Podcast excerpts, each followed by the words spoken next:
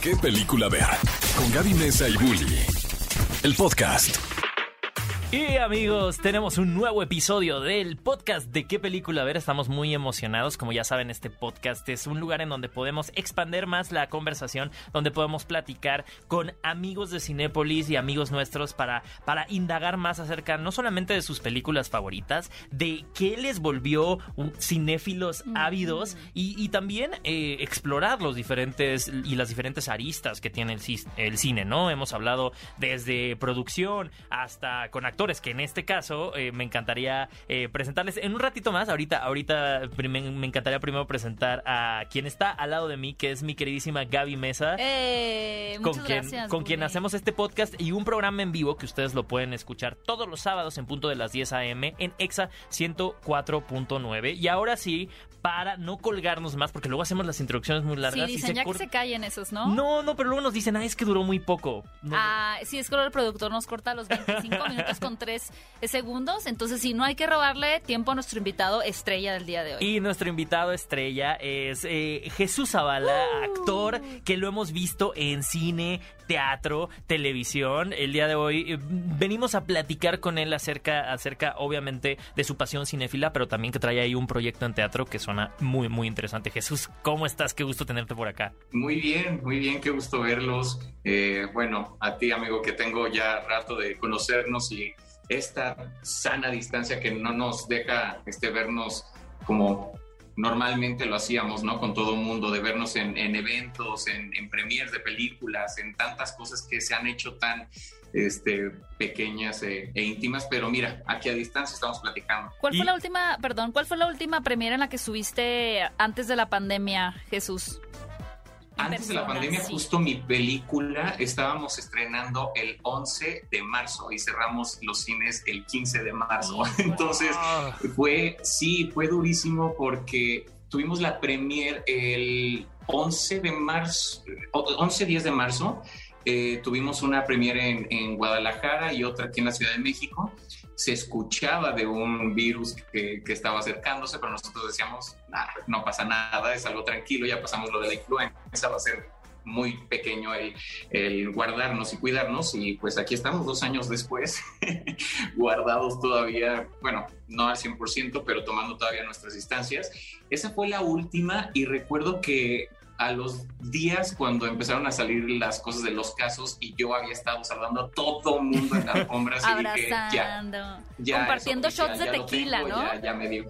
Tú en plena fiesta de celebración, que compartiendo, shots de tequila, ¿no? perlas negras. No, sí, compartiendo el tequila, ya sabes, en la camioneta, cuando íbamos de la primera a la fiesta, era, éramos 15 personas dentro de la camioneta, gritándonos, hablándonos y pues, ya sabrás. Oye, y ahora a mí me interesa mucho como, como actor, ¿no? O sea, el, el- momento de la pandemia, pero ya el momento en volver a reactivar la industria, ¿no? Y, y- empezar a filmar y empezar a, a tener más proyectos. Para ti, ¿cómo fue empezar a darte cuenta y decir, no, espérate, después de todo este tiempo ya tengo un llamado y es un llamado Ujú. presencial? ¿Cómo va a funcionar esto? ¿Y cómo fue tu contraste y ese shock de darte cuenta que ahora había medidas, ¿no? Para que ya no podías hacer lo mismo que hacías antes en un rodaje. Sí, pues fíjate que me tocó el primer trabajo, digo, todos estuvimos como haciendo promoción de algunos proyectos que estábamos estrenando eh, vía streaming o bueno, algunos todavía estábamos intentando estrenar en cines y cosas así, pero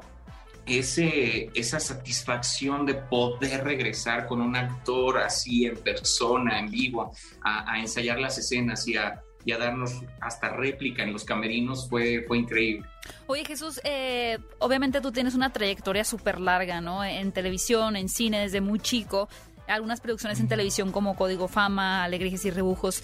¿Cómo, eh, para ti como actor, cómo fuiste encontrando un poquito el tipo de producciones que realmente te interesaban? Me imagino que de niño, pues de pronto eh, son los adultos quienes te van encaminando o diciendo tú tienes el perfil para esto, tu personalidad encaja en ese tipo de personajes, pero una vez que adquieres ya cierta madurez, tienes otra libertad. ¿no? ¿Cómo fuiste descubriendo tú el tipo de papeles que realmente te interesaba interpretar? Pues creo que es un proceso que no termina de, de, de tener cambios con las cosas que, están buscando, que estás buscando como actor. Obviamente cuando eres niño, pues hay menos eh, noción y conocimiento de qué es lo que estás buscando al inicio, en tu primer proyecto a los 11 años, imagínate, es un sueño hecho realidad que lo ves más como un juego que como una responsabilidad laboral. Pero creo que tuve eh, a mis papás muy de cerca todo el tiempo para estar recordando que era una responsabilidad laboral, que no era nada más pasarla bien en los foros y todo esto. Y a mi segundo proyecto creo que ya empezaba a tener noción de qué géneros quería empezar a hacer, ¿no? Empezar a hacer comedia, me parecía increíble la comedia, este, y a esa edad pues se presta bastante, ¿no? Estar haciendo eh, proyectos infantiles relacionados con comedia. Y conforme fui creciendo, pasó un momento en el que, no sé si, pues seguramente si recuerdan, porque somos de la, de la generación, pero este, antes teníamos solamente dos opciones para trabajar en la televisión. Había muy pocas opciones para trabajar en cine y el teatro estaba en un momento muy crítico. Entonces, había una ramas laborales muy como pues, limitadas. exacto. Ajá, porque solamente había pues dos canales y era un perfil muy específico el que se buscaba. Y cuando llegas a la pubertad y subes de peso, eh, tienes granos, cambio de voz, este, tienes el pelo largo, tienes, eh, pasas todas estas cosas que todo el mundo pasamos a cierta edad, pues viene un bajón fuertísimo porque pues no entraba en este perfil que específicamente buscaban y, y empecé a, a buscar cosas en cine que el cine, recordaremos que el cine nacional hace 10, 15 años, pues era muy pocas películas que salían de estar enlatadas a, ver eh, sus resultados en, taquilla. Eh, pero, pero empezaron a salir cosas muy interesantes que me dieron la oportunidad de aprovechar el físico y el lugar en el que estaba en ese momento eh, y la edad en la, que en la que estaba trabajando. Entonces creo que ahí empecé a aprender de estar buscando cosas conforme vayas creciendo y, el físico y la situación en general que, estés como, como actor, ¿no?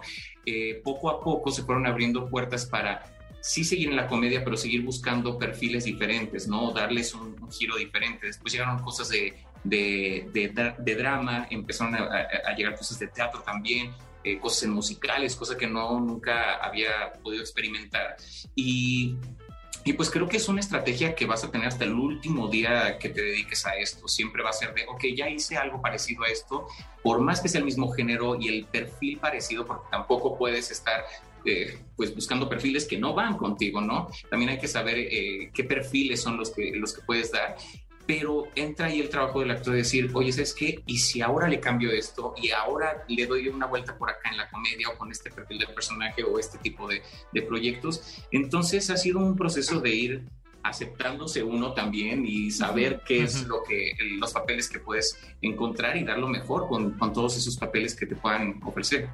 Y, creo que definitivamente, eh, digo, en el tiempo que, que, llevamos conociéndonos y de, amistad, siempre hemos eh, nerdeado mucho acerca del cine, ¿no? Y, sé que tú eres un cinéfilo de corazón y, y seguramente tienes muchas de también de tus referencias que has ido descubriendo durante estos años, ¿no? De decir, bueno, me encantaría irme por este camino o irme por este camino por películas que uno ve y que admira. Y me encantaría pues ya adentrarme como a platicar contigo y que nos, nos contaras pues cuáles son como esas películas que últimamente has descubierto y no sé, te cambiaron el chip o te inspiraron para decir, mira, puedo buscarle también por acá? Pues fueron, digo, ha sido, tú sabes, o sea, como bien lo acabas de mencionar, soy una persona bastante cinéfila y desde niño era el, el bicho raro de mis primos que no salía a jugar a las calles y prefería eh, entrar a casa de mis, de mis abuelos y ver películas que estaban en ese entonces en formato VHS o beta y, o, en canales, ¿no? Que había también tres opciones para ver películas, pero te la topabas a la mitad y era de, le voy a dejar. Son muchas películas em, que a lo largo de, de mi vida me han dado como, no propósitos, pero como una, un deseo de algún momento llegar a tocar algo así. Y voy a ser bien claro y bien sincero, la verdad soy bastante cinéfilo, pero de un cine que normalmente muchas personas de la industria dirían como, güey, ¿por qué te gustan las cosas tan comerciales? Me encantan las cosas muy comerciales. Soy, soy, soy fan de todos estos clásicos de ciencia ficción de los 80s o de los 70s, de ciertas comedias románticas noventeras, que creo que es la, una época muy especial de la comedia romántica. Este, de ciertos dramas a blanco y negro también. Me gusta mucho el cine mexicano. Eh, no sé, son muchas películas que no, no es como que haya visto en los últimos festivales ciertas películas que me hayan eh, sí, me deslumbran, pero no en el de la manera en la que lo han hecho todos estos clásicos que los vuelvo a ver y los vuelvo a ver y los vuelvo a ver y los vuelvo a ver y que me enseñaron desde una edad pues muy temprana a saber cuál era el trabajo de un director, ¿no? Cuál era el, trabajo de un fotógrafo, qué era editar una película, qué era musicalizar una película. Entonces, eh, pues son muchísimas películas. Eh, no sé si puedo mencionar algunas, pero de lo que más me, me acuerdo cuando estaba chiquito y, veía una de mis películas favoritas, que es El Mago de Oz, y la veía en casa, eh, salía muy seguido en casa de, bueno, no, en casa de mi abuela, pero salía cuando yo veía la casa, en la casa de, de mi abuela la televisión. Y me impresionaba mucho esta eh, yo sabía que estaba viendo una película de hace casi 100 años, pero que en ese momento yo tenía noción de que para ese entonces era algo gigante hacer ese tipo de sets, ese tipo de, de, efectos con el reciente Technicolor en ese entonces, este, las increíbles caracterizaciones tan teatrales que tiene la película, la música, las canciones, todo lo que conlleva esa película, como que me impactó mucho. También de niño eso es lo más comercial de justo hablando de eso, pero a mí la película de, yo soy una persona muy fan con el tema en general del barco del Titanic y cuando salió esta película me impactó tanto, creo que es lo que causó para las personas de los 70s, 80s lo que fue ver por primera vez Star Wars o algo así, ah. que fue algo que no habías visto nunca y que además me fui dando cuenta con el tiempo de que aparte que están tocando un tema muy importante para mí, eh, muy emocionante, me, me, di cuenta que era la última superproducción que se hacía a la vieja escuela, la última. O sea, el construir un estanque eh, simulando el mar, construir una réplica del árbol que, se, que tuviera movimiento con hidráulicos, que se partiera a la mitad, hacer maquetas, tener una cantidad real este, parecida a la de los, el número de pasajeros, con la de los extras que había en el set, los vestuarios, ir a la fábrica que, hizo la, la, misma alfombra del Titanic para que les replicaran. Ese tipo de producciones, pues ya hoy en día ya, eh, pues ya no existen, o si existen, ya no a esa gran escala, eh, gracias a otros efectos que eh, no que hagan más fácil el trabajo, pero pues lo hace de una manera diferente. Más viable, de ¿no? Ajá, entonces creo que, bueno, son todas estas producciones de Volver al Futuro, que es mi trilogía favorita en la vida, que la disfruto y, la veía una y otra y otra vez de niño. Entonces son todas estas películas que a lo largo de los años, y bueno, de películas recientes, pues también hay muchísimas, pero, pero sí creo que todo el tiempo en el que estoy yendo o viendo cine, siempre hay un, ay, me gustaría hacer eso, ay, me gustaría hacer ese perfil, ay, oye, y esta carrera de este actor, y ay, no sé, como que siempre hay un, hay un ejemplo a, a, seguir y, y, pues bueno, creo que esperemos que nunca se termine eso. Y algo muy lindo, además de que tú tengas ejemplos a, a seguir, es que al final también y tal vez uno es, es, más consciente de eso conforme va creciendo, pero tú también eres modelo de referencia para nuevos eh, pues actores, actrices mexicanos, ¿no? Y como bien dices, hace 10, 15 años hablar de cine mexicano pues era muy escaso, ¿no? Lo que la gente realmente iba a ver al cine y creo que ahora la realidad es que el público mexicano conecta mucho con muchas películas mexicanas, particularmente con la comedia, hay que decirlo. Hacen una experiencia em, como de mentor, por así decirlo, en el que se te acerque como un talento más joven y que sepas tú que lo como que imprimiste en estas personas la necesidad también de actuar desde que estabas en, en, producciones de niño? Eh, pues sí me ha pasado de alguien que me lo... Ah, no, bueno, no sé, no, sí me ha pasado, pero no... Eh, creo que todavía estamos en un tiempo muy, muy cercano, aunque hayan pasado ya 20 años de estar trabajando en esto, este, es, muy cercano como para llegar con, eh, creo que todavía hay otras generaciones que son las que deslumbran y sacan esos comentarios de wow, o sea, desde chiquito te veía y quería hacer eso. Me, me he topado con otro tipo de comentarios como de, ay, me acuerdo de haber visto este proyecto, me acuerdo que yo tenía tanto sencillo, así de, oye, yo tenía 11, tú tenías ¿Cuántos años tenías tú, no? de tres Sí, sí, años, sí. ¿de qué me estás hablando? Pero pues no sé si se quedó como esa, esa, ese recuerdo de alguno de, de tus personajes, híjole, creo que debe ser de los sentimientos más bonitos, me imagino a estas grandes generaciones hoy en día compartiendo con personas de nuestra generación, este, escuchando esos comentarios de que alguien de 40 años de diferencia, 35 años de diferencia, eh, te pueda decir un comentario así de, oye, mis papás te veían o yo te veía, yo veía tus películas o algo así. Mm, Y te repito, no, no tanto como, eh, como el haber visto tu trabajo me cambió o algo así. Eh, es algo que en algún día espero este, escucharlo. Me pasó en teatro, fíjate, en, eh, cuando estábamos haciendo y no me puedo levantar, hubo muchos comentarios de muchas personas que habían ido al teatro y que querían hacer teatro por, por ver esa función y eso Mm, fue algo claro. que se me quedó grabadísimo. Este, creo que siempre hay, y siempre lo digo, hay una persona que ve por primera vez el teatro y por última vez el teatro en todas las funciones, entonces por eso hay que dar una gran experiencia en, en todas las funciones. Qué y cuando me, Sí, me sí, dieron sí. esos comentarios fue como, güey, qué chido, qué chido, alguien eh, tiene la meta de dedicarse a esto y hace falta mucha gente todavía este, con grandes ideas que, digo, se ha abierto, ¿no? Cada vez tenemos más apuestas y, y- y puertas abiertas por parte de muchas plataformas y de, de cine y de televisión y todo. Y, y hay mucho talento joven en México con cosas originales que todavía hace falta que se les saque mucho provecho, mucho, mucho. Entonces, qué chido que esa persona algún día monte una obra original y, y sería genial. Oye, y, y me resuena mucho esto que, dices, ¿no? También el, el- el- el seguirse preparando, ¿no? Y, el encontrar en en el teatro una herramienta también como para poder conectar de una manera más directa con la audiencia. Y, y un poco recordando, ¿no? Como, bueno, en Estados Unidos no pasa tanto, ¿no? Pero en Inglaterra es, es muy común que en el West End tenemos actores que, que están protagonizando películas eh, muy grandes, ¿no? Eh, y, y los vemos de la nada haciendo obras de teatro, ¿no? Tenemos a Taron Egerton que ahorita tiene esta obra que se llama Cock, ¿no? Eh, y me encantaría como... Y justo tú lo mencionabas hace rato, ¿no? Que el, que el mismo teatro ha tenido un ciclo difícil en, nuestro país, ¿no? Pero entender que, que, y un poco haciendo este símil con estos actores británicos que a pesar de estar en estas megaproducciones, regresan al teatro. Es, ¿Qué tiene el teatro? Que, te permite a ti como actor eh, eh, eh, como tenerlo, ¿no? Porque vemos a muchos actores que están como, sí, yo hago tele y, puedo de la nada hacer cine. No, pero muchos, muchos actores dicen, no, es que para mí el, teatro es indispensable en mi vida, ¿no? Es como, como gasolina. Sí. Sí, sí, totalmente.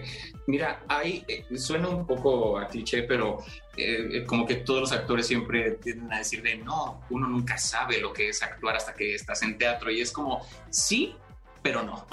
son cosas muy distintas desde mi punto de vista muy personal, son cosas muy distintas. Lo que sí tiene el teatro es eh, no hay nada como estar escuchando una reacción en vivo de algo que estás interpretando en el momento, así en el mismo segundo.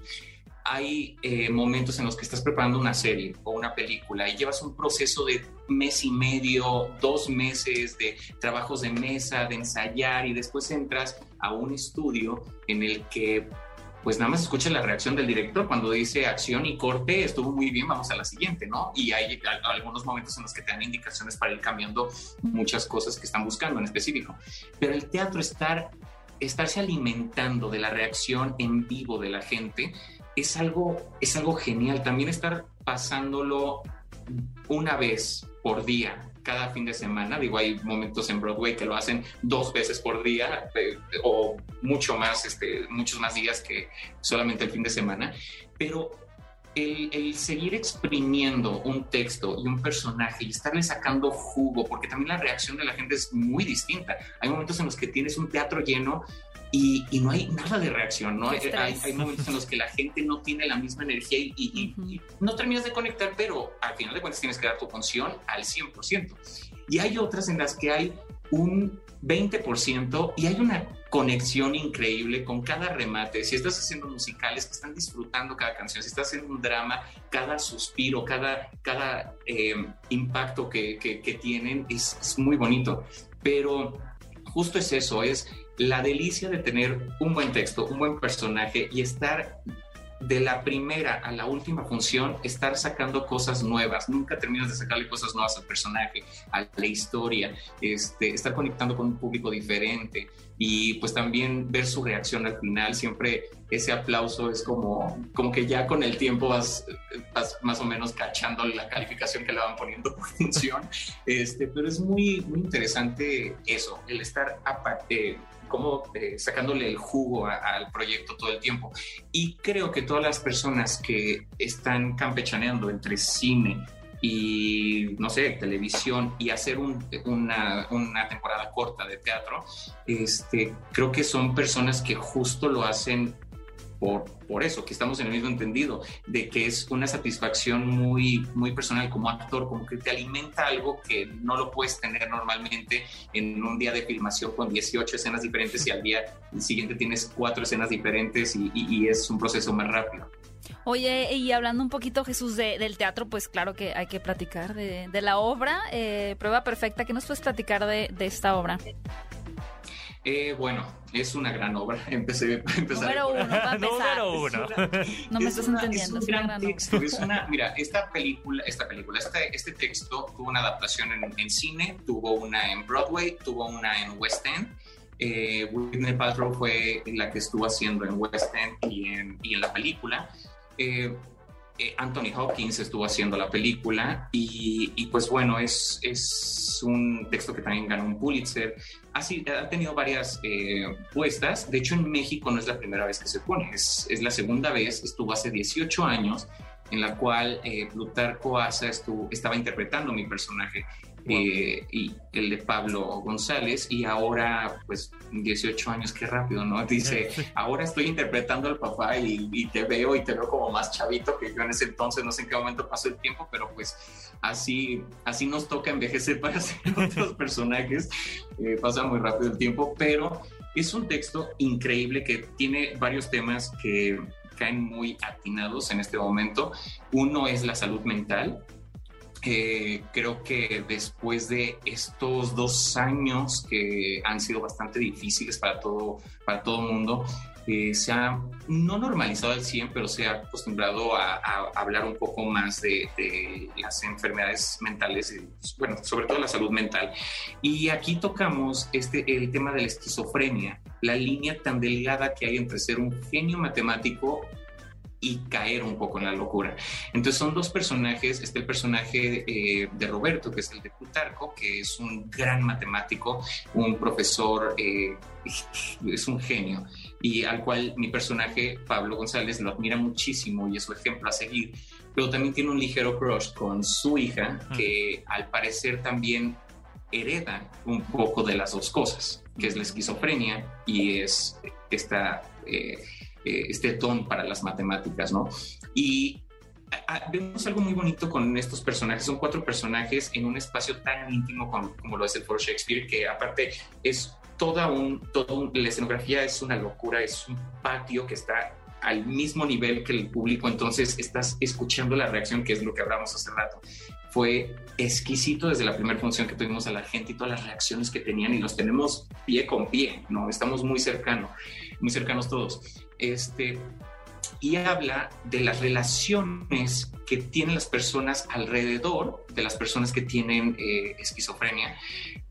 ¿Qué, es lo que pasa? ¿Cómo logras eh, entablar conversaciones con estas personas? ¿Cómo tú como familiar manejas el, desarrollo de esta enfermedad y cómo pues hace 20 años o más, este, lo digo hace 20 años porque hoy en día es mucho más fácil de tratar si se detecta a tiempo una enfermedad así. Entonces vemos a estos dos personajes en una duda de, inicio a fin de qué es real y qué es no para, eh, para el personaje este, de Carolina, que lo interpreta Aranza Ruiz y Bárbara López. Este, entonces, bueno, es, un, es, es una experiencia muy padre con un un tema muy interesante. Eh, la reacción de la gente ha sido bastante buena. Creí que iba a ser una obra que probablemente no todo eh, el público se iba a, o prometer tanto en toda la obra. Y no, ha habido reacciones, ha, habido ciertas reacciones que ni siquiera yo esperaba cuando estaba leyendo el, el texto o cuando estábamos ensayando, que fue como, wow, ellos están encontrando otras cosas también muy, muy interesantes. Entonces, básicamente es eso. Es una corta temporada, son 10 eh, semanas, 10 fines de semana, lo cual ahorita ya llevamos, bueno, vamos a empezar nuestro tercero. Eh, y pues bueno, también en este foro que es tan especial para la Ciudad de México y para el teatro que estuvo a nada, nada, nada de, de desaparecer y que hoy en día de verdad me llena de alegría llegar antes de función y ver la cafetería otra vez llena, este espacio para leer otra vez lleno, todos los foros para hacer eh, monólogos, estamos nosotros en el principal, en el de abajo, hay otros arriba, todo está lleno, entonces es un recinto que necesitaba justo eh, apuestas eh, de este tipo de obras para que, para que la gente tuviera como otra variedad de, para ir a ver entretenimiento en este, en este foro. Y pues bueno, hoy en día te encuentras de todo, de todo en este lugar y me da muchísimo gusto porque así se fueron muchos en el camino, muchos recintos de teatro se fueron en el camino, entonces este era muy importante y ahí sigue con la prueba perfecta. La verdad es que qué bueno que el Foro Shakespeare sigue de pie y de nuevo que es la casa de prueba perfecta. Eh, le queremos invitar a toda la gente que nos está escuchando a que vayan a ver la obra. Eh, yo ahí me tendrás, amigo, ahí me tendrás en... ya, sí, la, tengo anotada en mi listita para, para ir a verte y definitivamente queremos invitarles a, todos. Muchas gracias eh, Jesús Zavala que estuvo con nosotros platicando, contándonos sus anécdotas cinéfilas y esperamos pronto tenerte por acá ya que estamos un poquito más relajados y que puedas venir también a seguir. Ahora sí que yo creo que para un debate de cine de superhéroes estaría ahí bien interesante tenerte por acá. Primero mole, primero mole, vámonos. Genial, Jesús. Pues muchas gracias por acompañarnos eh, y mucho éxito también en todos los proyectos que tengas adelante. Iremos a verte a, la obra también, a estar en, la, en parte de la audiencia esa que lleva la energía cool, ¿no? Esas que sí reaccionan, la energía, positiva. Y muchas gracias. Tienes tu casa aquí para que te vengas eh, próximamente. Muchas gracias. Y les queremos recordar a todos que este podcast se emite todos los miércoles. Vayan a Spotify o Apple eh, Podcast y nos pongan una buena calificación, pero también le pongan campanita para que no se pierdan ningún episodio. Y recuerden escucharnos en vivo todos los sábados en punto de las 10 a.m. en Exa 104.9, porque esto fue ¿Qué película ver? Muchísimas gracias por escucharnos. Bye. Ve a Cinépolis y utiliza el hashtag ¿Qué película ver? Escúchanos en vivo todos los sábados a las 10 de la mañana en Exa FM 104.9.